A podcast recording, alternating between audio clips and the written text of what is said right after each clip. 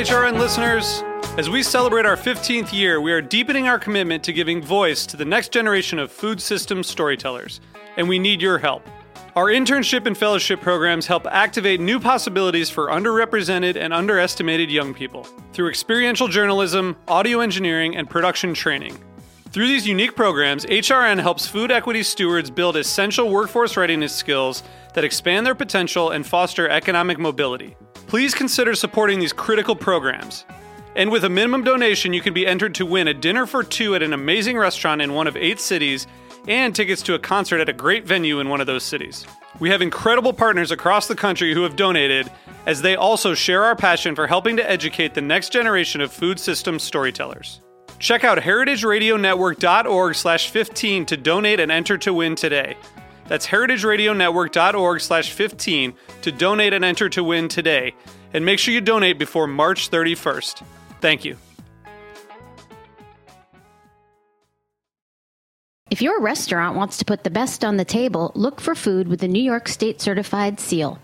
It's food that is grown right, right here. Learn more at certified.ny.gov. This is Michael Harlan Turkel, host of The Food Scene. You're listening to Heritage Radio Network, broadcasting live from Bushwick, Brooklyn. If you like this program, visit heritageradionetwork.org for thousands more.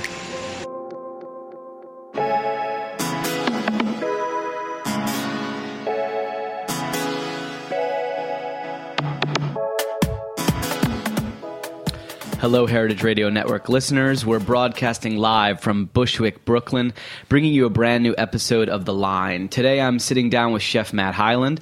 Matt was born in Brooklyn and then moved to Connecticut, where he attended high school, and then moved on to attend Roger Williams University in Rhode Island. There in his dorm room, if I'm getting the story correct, he shared some pizza with Emily, the woman who would later become his business partner and his wife. Today they operate Emily in Cobble Hill and Emmy Squared located in Williamsburg. Both locations have garnered many local and national accolades for Matt's unique pizza combinations and flavors. If you're a lover of pizza and love to debate the merits of New York, Neapolitan, New Haven, and even, yes, Detroit style pizza, this episode will definitely speak to you. Matt, thanks for joining me today on the line. Thanks for having me. So I want to start with what else? Let's start with pizza, right? Yep. Um, we can probably both agree that New York is crazy about pizza. Has been for several years. Doesn't seem to be Several, several years at most. doesn't seem to be slowing down. Um, uh, but let's leave Kings County for one second and travel uh, a short distance to our neighbor uh, to the north, to Connecticut.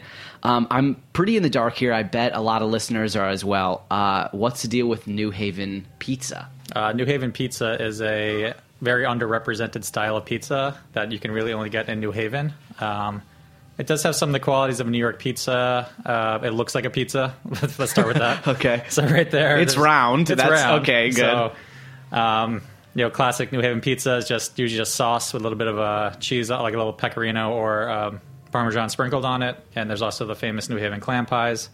Um, and when they cook their pizza, they usually cook them very well done, and that's something I really like about New Haven pizza is like it's almost burned. So when you say burned, you talking about the bottom of the crust, or the actual toppings are also kind of charred, or It's more of like the outside rim of it. So the the top crust part of it, um, it's usually has a black. It looks like a black ring around instead of like just a kind of blonde or beige looking. and there's all there's all this kind of New Haven lingo, right? Like there's besides the char, I mean, there's like, uh, for example, I, I did a little research that uh, you order moots mozzarella, and it's. Uh, you don't call it mozzarella, and it's like a topping that you, you. It doesn't come standard on the pizza, right? Are there any other weird kind of um, big differentials between what we would consider like a New York slice joint pizza and a New Haven pizza? Uh, well, they definitely don't sell slices. It's usually Oh, they don't- pies. no slices. Yeah, no Okay, slices. Mo- cool. most of the places are. Um, there's a few famous places. It's just whole pies. Um, you don't order a slice. Um, yeah, to, uh, ordering a like a regular pizza does not automatically come with mozzarella as a New York one would. So it's a tomato. It's basically a tomato pizza with a little bit of the um, sprinkled cheese on it, And- and, then you can order the cheese. So you moved to Connecticut from Brooklyn at a Yep. young age? Uh, like nine years old. Okay, and so where exactly did you move to? Close to New Haven? Were you in a? Were you close to the pizza mecca No, of not- Connecticut? Not, not really. We uh, we moved to Greenwich, which Okay. is about 45 minutes from New York and around 45 minutes from New Haven, so it's And- kind of in between. So who did you move there with? Your both your parents? Do you have any siblings? I have an older brother. Okay, and so uh, why the move from Brooklyn to Connecticut? Uh, I think it was time for my brother to go to middle school or high school. I don't remember which one at that time. And it was just, it would have been like a, I think it was like a three bus transfer to go to the school he was going to go to uh, from Bay Ridge. So um, I think they just moved to Connecticut. My dad is also from C- Connecticut, uh, from Greenwich. So it just made sense like they go back to where they're from. So what do you do? You feel like you're a Brooklyn guy, or do you feel like you're a Connecticut guy? Uh, I'm definitely a Connecticut guy. I mean, Okay. I mean, being t- I, I remember Brooklyn very well as a child, but you know, my formative years, you know, from nine, ten years old onward, in Connecticut. So what's that like to be? What do- what does that mean? Your formative years in Connecticut. what does that consist of? I'm imagining uh, really green big yard Yeah. and a lot of you know football on Sunday. Yeah, and exactly. What else? Uh, I love sledding. That was something that uh, I never did. In I love sledding, too. I'm a Right? Michigan guy. Who doesn't love sledding? So sledding was great. Uh, what else was good in Connecticut? Um, I don't know. It's just very green and lots of places to play, and you know, it's beautiful. So when you uh, you move from the uh, from Brooklyn out there to the, the suburbs, basically, Yep. uh, are you a food family? Are you interested in food at that point? Does it play a, a role in your life? Um, we weren't necessarily like one of those families that was, you know, it's like food is king. I mean, I always loved eating, um, and my, you know, we we'd always have Sunday uh, meals together with a grandma, and um, even in Connecticut, she moved actually up to Connecticut also from um, Brooklyn to be close to us.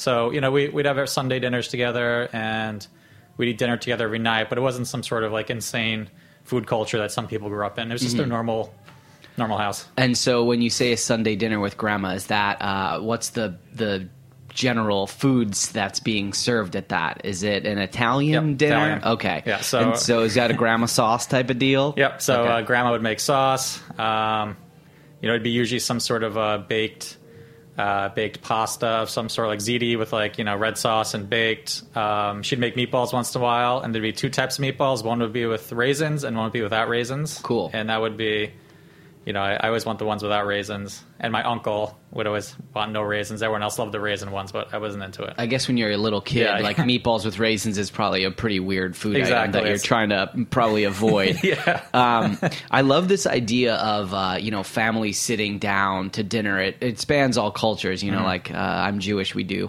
bagels at brunch. It seems to be like um, the Northeast. A lot of Italian families. There's the Sunday meal. Um, was that based out of? Um, like, were you required to be at that meal, or was it more just like, oh, if you're around, grandma's gonna make meatballs? Oh no, it was a requirement because Okay. we'd either go to her house or my mom would be making it. So it would be, um, again, we just it's time for dinner. We all sit down, and then actually every night for dinner we'd we'd actually sit down, and my parents would try to time it with putting Jeopardy on, like at seven o'clock. it would be like. We sit down, we eat. Jeopardy goes on, and then like then the TV. That's the only time we'd ever like, be allowed to watch TV is if Jeopardy was on, and then and then the TV would go off. That's it. Nice. yeah.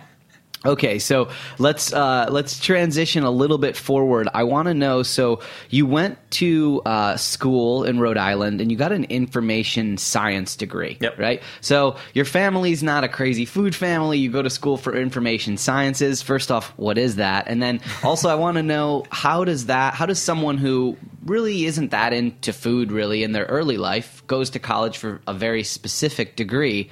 How do you end up in Chef whites? That's a good question. I actually asked myself that too.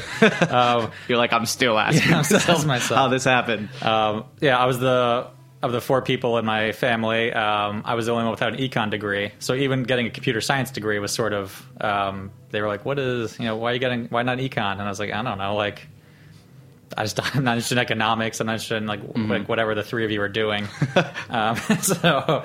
So that was sort of uh, all right. Like you know, I, I really like computers as well. So I enjoyed taking them apart and putting them back together. So it just seemed like a natural thing. And then maybe by I don't know, junior year, I was just I was very disillusioned with just fixing, you know, computers and doing like internships at uh, um, like companies that are making computers, things like that. So it was just I really love to cook and I really love food, and I felt like being on my own in college, like I just had time to sort of like eat whatever I want to and not be, you know, here's the meal for tonight from mom and dad. It's just like you just start experimenting and like trying to cook things in like um, in our apartment and you know, it just sort of went from there. Did you do a lot of exploring, uh, trying restaurants that you probably wouldn't have tried otherwise, or was it mostly in home kind of recipe testing to a certain degree? Yeah, we try, I tried a lot of restaurants uh, I wouldn't normally have. Um, you know, growing up, also we went to a lot of varied uh, ethnic restaurants too. We'd always go to you know the city and you know eat Indian food and Thai food and things like that when I was younger. So it, you know, we, I had a good exposure to food, mm-hmm.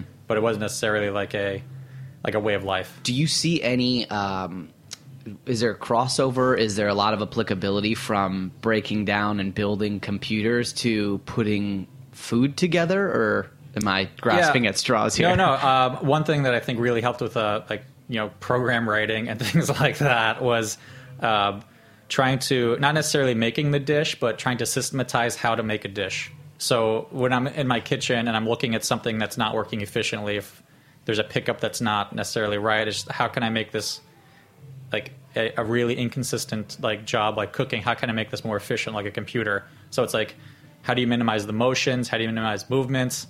You know is, is this pan right? Like just just sort of trying to systematize every looking at every single thing and being like this could be more efficient this could be more efficient this isn't working right like heat here heat you know the things like that sort of help when you have a computer science degree And so I want to build on that and talk about actually when you joined the Breslin as part of the opening team, you were actually more focused on the administrative side. Mm-hmm. Yep. You've just alluded to systems and putting those in place. It Yep. seems like perhaps you were very much so the right man for the job. But how did that feel to be uh, part of an opening team but not being on the line? What's it like being on the computer side? Yeah, it's it's it's it's a, it was the first job I ever had in the cooking world that was not actually cooking, um, except for like, varied events off site. But you know, just watching them trying to put things together and then hiring and and you know doing all the administrative work was. Uh, it was sort of like a, collision of two worlds of like my past and the computers and like my what I'm doing in like cooking. So it was a very interesting, uh, it was a very interesting job. And It, it seems like you were almost you were the perfect person for it, right? Like you had that computer background. You were obviously very focused on on systems, but you knew the kitchen.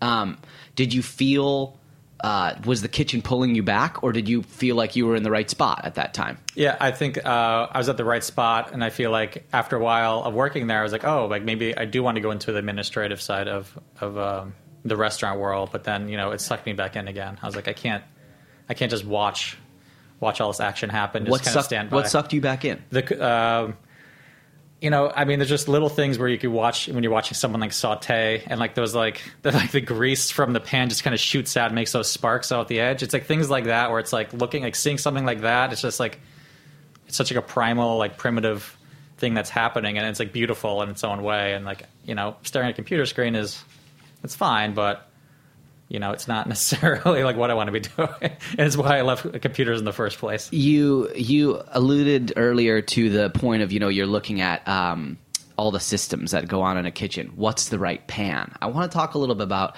uh, in your own restaurants. What how has your um, computer background and your love of organization how has it affected um, your leadership style? Uh, how do you Oh, organize? How do you organize your kitchen? Like uh, like staff wise or like how I'm just kind of running it or Both. anything? Yeah, I want to hear about like what how does your brain work in the kitchen because you come from an actual trained, you know, computer science background. You know, you Yeah. you love these processes. Yeah, um, one thing I do love about the process of like wood fired cooking is how inconsistent and like you know really hard it is. So trying to process a you know tr- trying to do something so inconsistent like we're cooking in a wood fired oven, trying to to make it more consistent. It's just something I love to figure out. Like what size wood is it going to go in, and what type of wood, and where to place it in the oven, and where to put the andiron, and like when to raise it, and like control the fan. So it's sort of you know, again, and every, every piece of wood is different. So when you put it in, like different things happen. So it's just really just trying to figure it out and then relay that information as efficiently as possible. Like we use a, a communication tool called Slack. I don't know if you know that, where um, It's a instant messaging kind basically of thing. where like people don't have to necessarily. It's like a group instant messaging that people don't have to be looking at all the time. So we love using Slack in the kitchen too because we just like you know bang out information all the people in there. You know, they get like dish ideas, they get specials, like things like that. Just sort of Well, this is fascinating to me because the people that I know that use Slack work in tech companies. Mm-hmm. Uh, the kitchen is usually a place of uh, chaos to a certain extent. that's a good way to um, it. The there's maybe a recipe book if it's if the kitchen is very organized. There's a recipe book and have there's scales being used. Yep. But a lot of times it's either the chef teaches you how to make it and you have your little notebook in your back pocket, which I hope you never lose, right? but uh, even sometimes there's just scraps of, of paper around, or the chef makes it and no one else knows how to make it. But you're you're talking about really modern communication in your kitchen. Um, how hard was it to get people to adopt the modernity of your kitchen? Uh, front of house was very easy. Um, they're on their phones all the time anyway, I'm telling them to get off the phone. So they're checking Slack. They're all like, I'm on Slack, man. It's yeah, fine. exactly. you Yeah, know? sure. so that that was really easy. Um, and uh, backup house, uh, we're getting there. You know, I mean, not everyone has a, a, a smartphone, so Mm-hmm. right there, like that's sort of a challenge. Uh, but all of the leaders in the kitchen and the, and the restaurants, um, they're on it, and like they'll they'll do shift notes on there so people can see it. There's like lock channels where like only the management can see it, so it, it works out really well. That is uh, that's a great way of kind of organizing all the information that gets drilled down in the kitchen. Do you also keep kind of like um, a, a master document of all your little tweaks and everything? Like when you get the the wood right and you get the the timing right on a on a dish, is that all happening through Slack or is that all is that you kind of off to the side trial and error doing it and then you're you're letting everyone else know Yeah. this is the way. Yeah, so I, I will usually do it and Mm-hmm. then relay that information. Um, so And and how long is that taking you to kind of like how long did it take you to drill down to where you were happy with your first Emily pizza? Uh, I'm still I'm still not happy with it.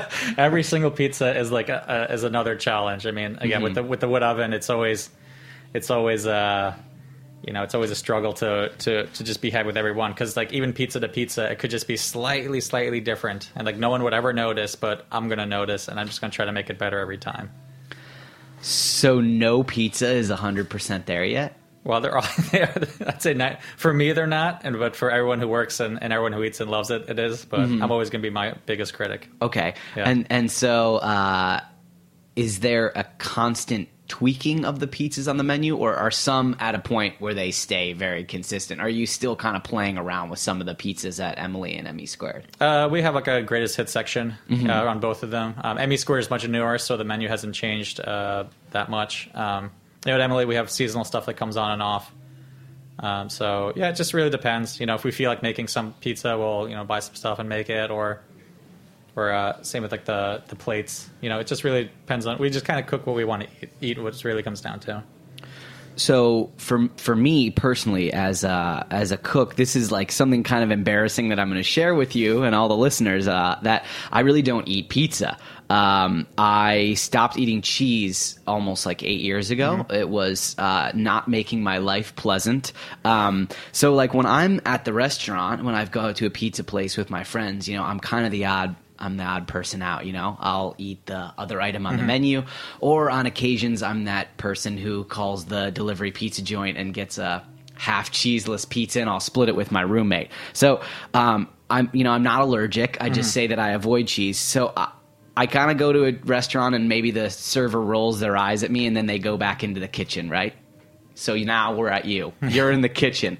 You get the server comes back and they say, um, "Got somebody out there. They don't eat cheese. Will you do a cheeseless pizza? Is that something that you'll do at your restaurants, or is that no? Is that against what you believe in? Oh no, we have we have a pizza on the menu that does not have cheese. Okay. and then if someone doesn't want to have cheese on, it, it's fine. Uh, people modify pizzas all the time. The only thing we don't do is if it's someone wants a half, like a half and a half, where it's like half of one pizza and half of another one. Okay. because the pizzas are so small, it gets complicated. Where it's like, you know, they want half a tomatillo pizza and half a red pizza. We can't really divide the sauces on a tiny pie. But other than that, any sort of modification to pizzas, we're fine with. It's just you know whatever you want. Pizza's fun, so.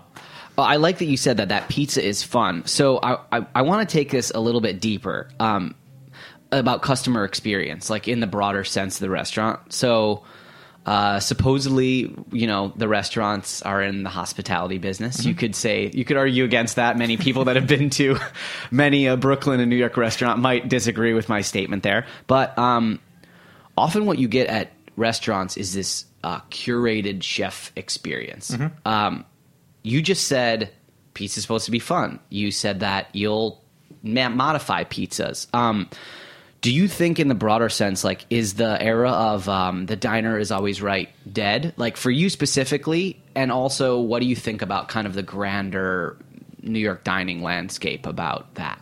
Well, I mean, at uh, at Emily, we have actually two sides of that uh, two sides of that argument at Emily, where we don't allow people to mess with the burger because that's something that uh, it's very labor intensive, and our restaurant's very very small, where it's just sort of like it just has to kind of come out as it is. Like we really can't modify. Um, but everything else on the menu, you can kind of do whatever you want to. Yeah, I mean, I like going to restaurants where it's it is like a no modification thing for a nicer place because this is what the chef wants you to have, so you should eat it and the way it is. But you know, for like a if I was like a diner or something and they were like, no, you can't have it. It's like, like really, you know, or like a pizza place where it's. I, I've actually been to a pizza place that you know I wanted a. Um, they had one of the fried pizzas, uh, the the Montanara fried pizzas, and like I wanted to add pepperoni to it, and they're like, absolutely not. I'm like, it's like, what's the difference? Like, just put throw pepperoni. Like, why? Like, you know, you like they had ones with other toppings, but like putting a, or it was, one it was like spiced salami on it, and I was like, well, I'm like okay, So, so for you, so for you, you feel like there are certain restaurants that you're okay with it being more strict, and others that Yeah. you kind of find it ridiculous Yeah. that they are. So, what's kind of a dining experience for you where that you feel like, oh, it's I'm coming here to specifically get that? Is there a certain type of cuisine that you feel is not to be changed? I, I mean fine dining. Okay. Actually, actually, to, uh, today's Emily, uh, my and Emily's uh, anniversary. Oh, congratulations. And we're going to Daniel tonight. Awesome. So I would never go in there and be like, no, I, I want some different sauce on this. You know, that would be just like, yeah, on, like. but I'm you know, sure but you know what's do it. interesting about Daniel is you could probably make any demand. Yeah, you could make the most it, yeah. outlandish demand. You could say, "Hey, I'm Matt Hyland. I'd like a burrito right now. It's my anniversary," and they're going to be scrambling and back. They're like, "Matt Hyland wants a burrito. Come on, make it happen." Um, so, uh, so what? How do you how do you feel about uh, fine dining? Like, is it a? I mean, you're obviously going there tonight for a Yeah. special occasion, but um, do you do you like the space that you're in with your restaurants? Do you ever contemplate going the fine dining route? Uh, you know, fine dining. It just. Uh, um, I mean, I love eating at fine dining establishments. Uh, it just seems like just not the style of, of food that you know I would get into. Um, I, I sort because I, I sort of like the like the the uh, the primal sort of pizza, you know, in the wood oven, and with the Detroit pizza we're doing, it's it's kind of like almost like a kid oriented pizza. It's fun, and and I really like the. Uh, I just I, I like to be able to to cook what I want to eat, and like I don't always want to eat fine dining. So I wouldn't necessarily be happy cooking fine dining food, and I'm not necessarily sure that you know I would. I would, I would want to be like just like focusing on like little like microgreens every single day. That, that that's not necessarily where I, what I like to cook. I love eating it though, but I don't, I don't want to really cook it every day. Uh, we're here with Matt Hyland from Emily and Emmy Squared. We're going to take a quick break, and we'll be right back.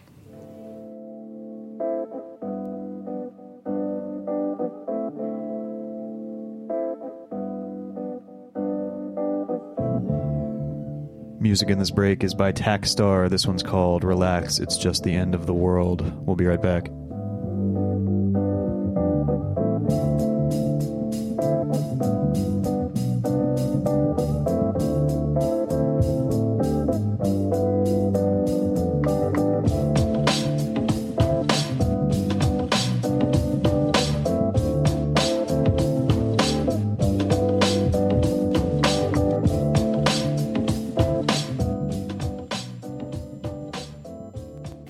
Chefs and restaurants are proud of the food they put on the table.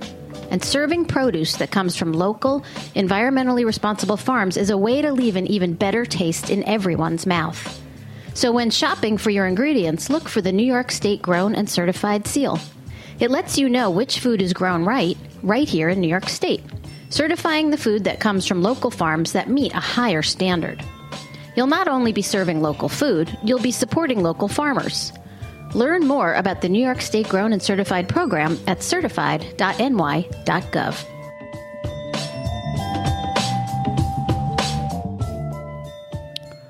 Welcome back to the line. We're here with Matt Hyland, chef and uh, co-owner of Emily and Emmy Squared. We've been talking about uh, how he liked to put a lot of systems in place in his kitchen and how they utilize technology to keep uh, the kitchens connected uh, using a modern tool called Slack.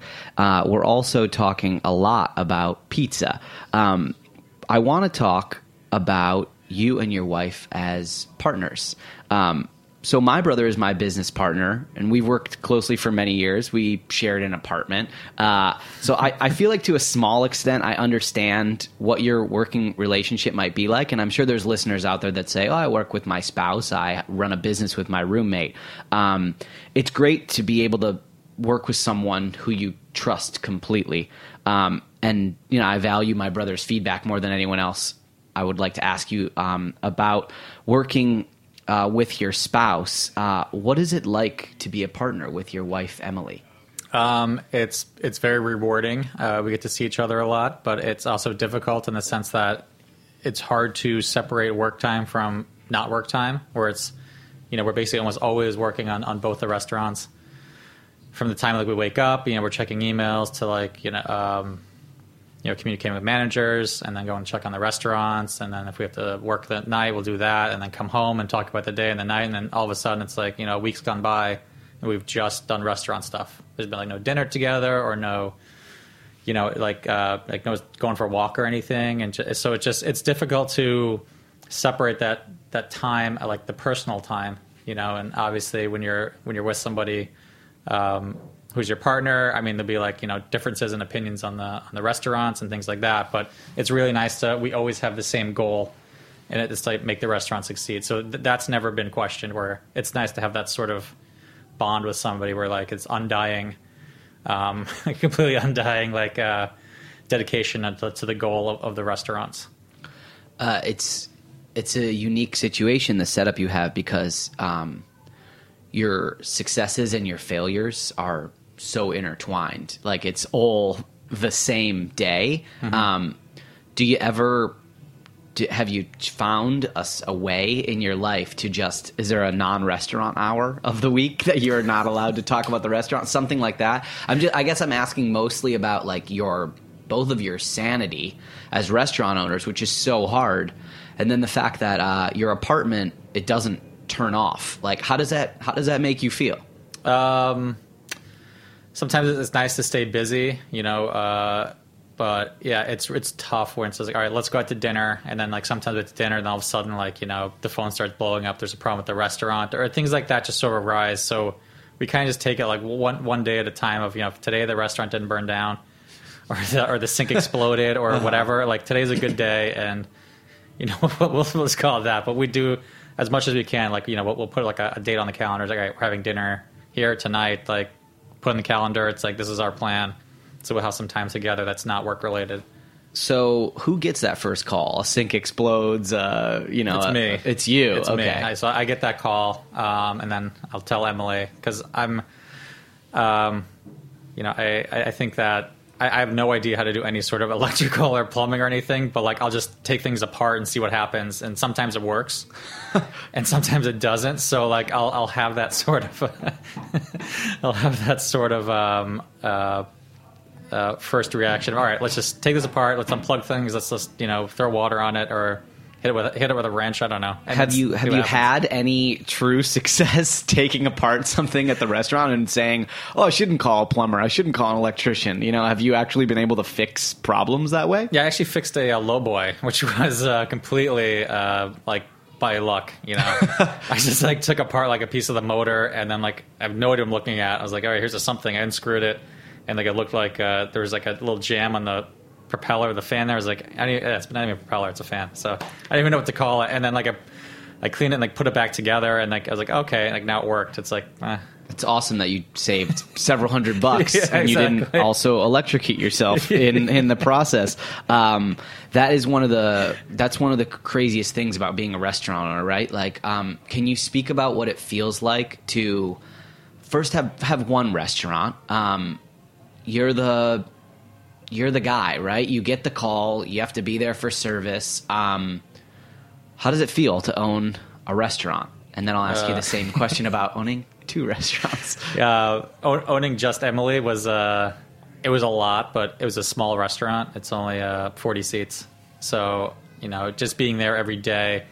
Yeah, I could even not be there for a few days, and it's like everything would be fine, and just check in and constantly checking in, and then you know something like like I said, like something like didn't work. I could I could address the situation, maybe not an emergency, um, you know, call in the middle of the night or something, but I could be there and try to fix something. If not, call the plumber, and like it was it's after what you know two years, it was pretty. It wasn't easy, but it was getting easier and like getting a little more routine and, and systematic in the sense of we kind of know what's going to happen next in a way.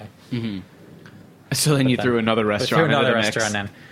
Yeah, that uh, we were supposed to open next door, um, uh, just a, a slice takeout shop, and then the lease fell through, and then a friend of a friend showed us the new location that we're in now, Mm-hmm. and it was just a you know it's a very large restaurant, and we were How big is it? It's about 60 seats upstairs, and then we have 40 seats in the basement bar, which we serve burgers in the bar in the basement. So, yeah, it, it, it's large, and it's much bigger than the concept we had. And it was supposed to be a manageable takeout store right next to the old location. And like, all right, let's just go for it. You know, let's just go for it. Like, who, like, you got to take a risk sometimes, and, and we did. Do you ever feel like you bit off more than you can chew with the second location? I think in the first like few like two months maybe. Um, we've only been open I guess what six months, but in the first month or so, when I was like on the line every day there and like lunch and dinner, it was like, what have I done? You know, like it was really tough. But you know, we hired a really we have really great staff, and we hired up like really really well, and the the dedication is there too. Like people believe in the restaurant the same way they believe in Emily, so it works out. It's working out very well. How do you manage uh, two restaurants? And you, if you if you can, and if you would speak a little bit for your wife as well, and just how you kind of co-operate the projects. But um, it seems so difficult to manage two projects that are even right next to each other, and you actually have two places that are several miles apart. Um, you spoke a little bit earlier about Slack and communication. Do you use that between the two restaurants as well? Do you use a Thomas Keller TV screen so you can see what's going on in the kitchen of Emily? Um, just give, you can speak a little to um, managing two restaurants and how you, what are goals you have accomplished and what other things maybe have slipped through the cracks. Um, yeah, managing um, managing two at once. Uh, again, this Slack is, is the most important thing. I mean, I was uh, at seven o'clock in the morning. I was slacking out just some things that need to be done at uh, Emmy Squared. Um, you know, and the and the team they're they're very responsive. I don't expect them to be up that early, but if they are and they return the slacks that early, it's like great. Um, you know, things get, need to get painted or a door needs to get fixed. There's things like that that right away, you know, they're they're on it. Um, so it, it's it, that's that's really nice to have that, and then you know I'll go back and forth between the restaurants. I've been at Emmy Squared a lot lately, so I've been focusing more attention there. Emily's been at Emily lately um, to uh, focus attention there. So it's nice to be able to split ourselves up where we have the same you know goals and same ideas, where one will be at one and one will be at the other. So that that's that kind of makes it a little bit easier. And does she handle um, staffing, back of house, uh, the books? What exactly is her role in the businesses? Yeah, she mostly does the uh, administrative side. Um, uh, yeah, like staff. She's she's we're stepping away a little bit from that. We're trying to get more managers to do that kind of stuff. But originally, it was I would do all back of house. She'd do all front of house. And that's how, that's how it worked. How does that feel actually to take a little step away? Is it freeing or terrifying? It's both. I mean, like sometimes I'll be like, oh, like I have an hour to like do nothing or walk around, and then it's like, uh, uh, it feels uncomfortable sometimes. Maybe I should be doing something. why does it why does it feel uncomfortable though i mean you you have the business and you're simultaneously trying to grow it you also want to create some personal space but um, do you feel like you're moving towards the right goal with by stepping away a little bit Definitely. Um, you can only micromanage so much, and then you also want to dri- drive the employees crazy. Because if I walk in there, it's like, oh, why is this like this? Why is this like this? Why? And then it's like, it's like, oh, great. You know, it's like pe- people people don't like that. So yeah, I have I have my managers or my chef de cuisine do that kind of stuff too, where you know he's doing it, and I'm not just the one walking, and just complaining and then leaving. So it's nice to sort of have a, another layer of a person um, you know ha- have their eyes on it and, and not necessarily like just you know I, I I don't have to worry when I know that these uh, managers are there because they're the ones looking out for it so I can I can step back and not not just be panicked all the time, but everything is wrong always. At this point, you have uh, Emmy is Squared has been open for about six or 7 Mm-hmm. months. Um, which restaurant do you like being in more right now? Um, I guess just because the amount of space we have at Emmy Squared, I can I can sit in the burger bar during the daytime, and it's like almost like a little office, Like it's a big room, and it's it's nice to be able to like spread out a little bit. so that, but I love walking into Emily and smelling the wood oven. You know, so I, I, I kind of love both of them equally. I do Uh, enjoy eating at Emmy Squared uh, more right now because um, I've eaten the Emily food you know, a lot. So six months is still novel to me for the type of food I can eat there. So, um, your your menu at uh, at both spots, I would say, is made up of crowd pleasers, and I'm going to summarize here, not to imply that the food is simple, but just so that our listeners can get sort of like a general overview. Um, you have olives, pickles, uh, usually a, f- a very few uh, market salads, um, wings at Emmy Squared. Uh, you have the the famous burger, and then of course you have pizza. Um, so at first glance, it seems like uh, all foods that people are very familiar with. Uh, do you think this puts pressure on you to deliver uh, sort of more incredible or elevated versions of well-known items, um, or does does it remove the pressure that everyone is familiar with this food? Uh, I think it actually adds a little pressure because everyone has their ideal about what something should be. It's like this is not a real burger. This is not real pizza. It's like, well, like what is then? You know, like it's you know. I think people try to chase down their childhood nostalgia on food and like place their their thoughts on what something should be, but it might not necessarily be good or it might not work for the way a restaurant has to pick something up. So yeah, I, I think it is you know it is a little bit of pressure to please people with food like pizza and burgers, which people are very opinionated about to begin with. And so that nostalgia for you, though, you don't actually do a Brooklyn or a New Haven pizza, right? Correct. So, uh, was that purposeful to avoid a copying of a nostalgic memory, or how did Yeah, how did the pizza flavors come about? We didn't really want to label it as a this style of pizza. Like it's a style of pizza Emily and I like to eat, and that we we came up with. So. You know, it's kind of burned and crunchy, and, and we use all American products. So, you know, you know the the burn char comes from a little bit of the New Haven style. Um, we try to make the the flavors taste a little bit like a New York pizza, you know, and obviously cooked Neapolitan style uh, in a Neapolitan oven, but it's not Neapolitan style either. So it's just sort of here's just a lot of great pizza cultures, and here's just my influences of what I like, and here's our pizza, you know. So that's re- that, that's really what we have to offer. You sell a twenty six dollar hamburger at Emmy Squared. Oh, that's at Emily. Oh, at Emily, Emily sorry. Squared, it's actually twenty two, so it's a bargain. It's a, it's a real steal. um, did that ever give you pause to put um, an item on the menu at that price point in a in a neighborhood joint? Uh, it did. Uh, it actually started as a eighteen dollar burger, um, but then as we started kind of ramping up the quality of the stuff we were using, we got a better meat purveyor. Uh, we changed to dry aged. We changed to nicer cheese, and then we finally um, changed to the pretzel bun. And all those things put together, uh, you know, it, it just it adds up.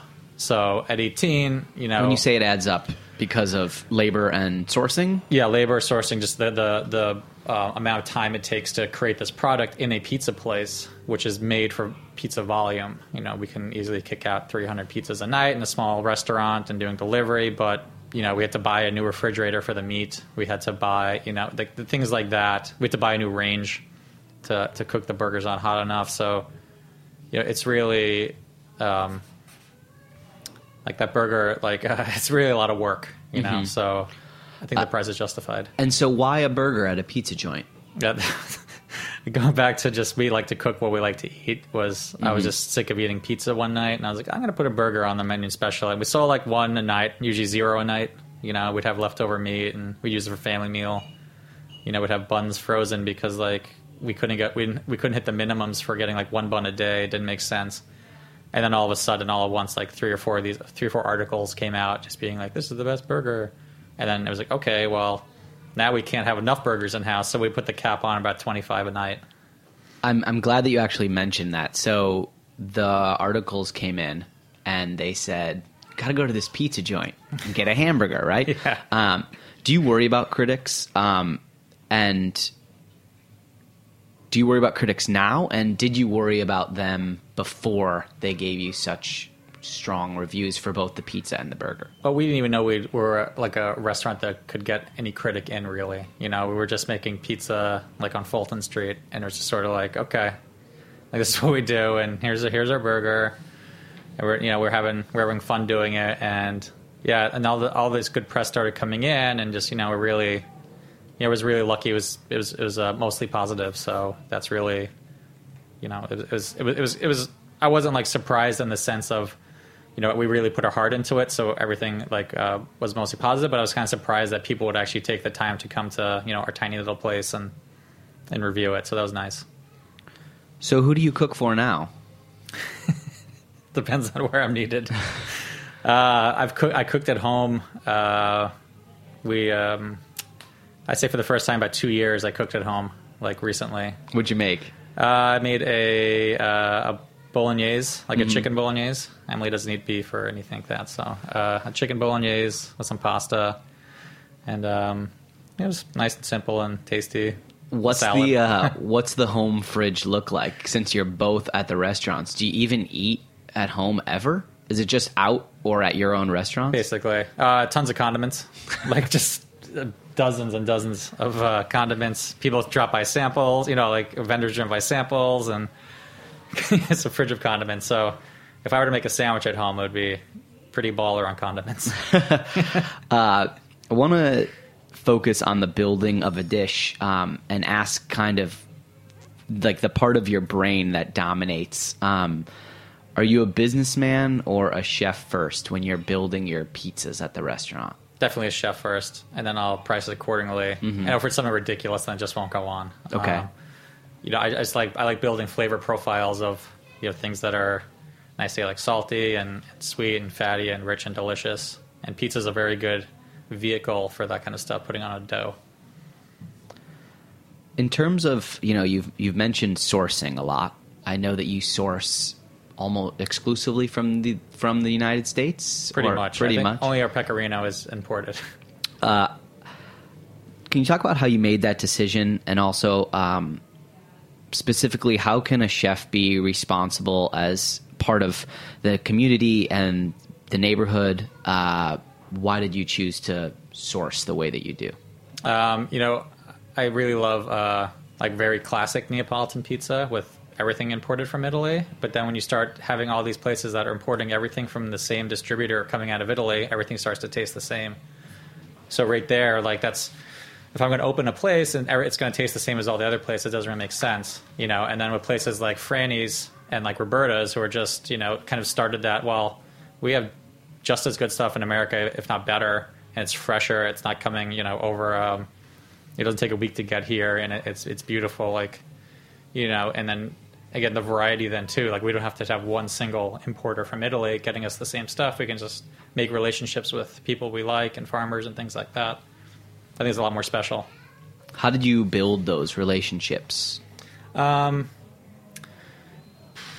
How do I build those relationships? Uh, you know, just uh, you know, I like to take tours of facilities. Uh, We used to have pasta on our menu, um, and we went to go visit this Foglini um, factory, which uh, I really like their pasta. Where is that? Uh, it's in the uh, Pfizer building. Okay. It's Foglini. Um, very, really, really good stuff. Um, and then um, Myers Produce, which is a, a produce company from Annie Myers. She uh, she drives around to farms all over the um, Massachusetts, Vermont, and picks up stuff and then brings it straight to restaurants.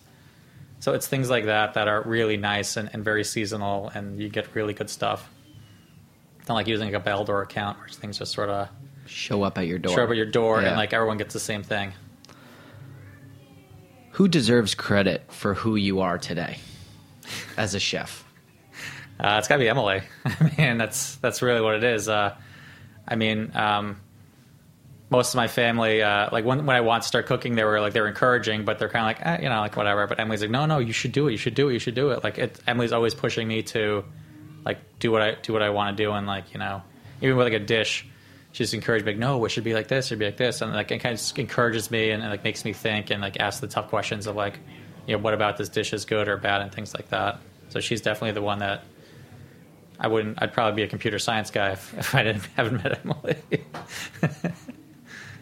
you have two restaurants uh, right now. Are you the chef that you hope that you would be? Are you are you there yet, or are you? Um, how do you feel about the current state of your career and having two restaurants? Uh, I'm surprised I am where where I am in the sense of you know New York is very competitive and like it's really hard to stand out. So um, I'm happy that uh, we are. But again, I think with cooking, there's so much learning you can do and, and so much getting better.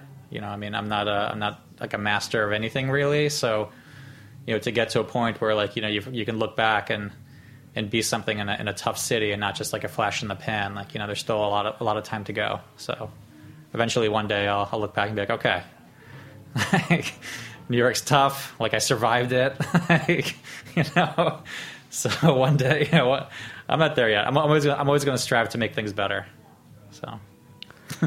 Matt, thanks so much for being with us. Join us me. next week, Tuesdays, 11 a.m. The Line on Heritage Radio.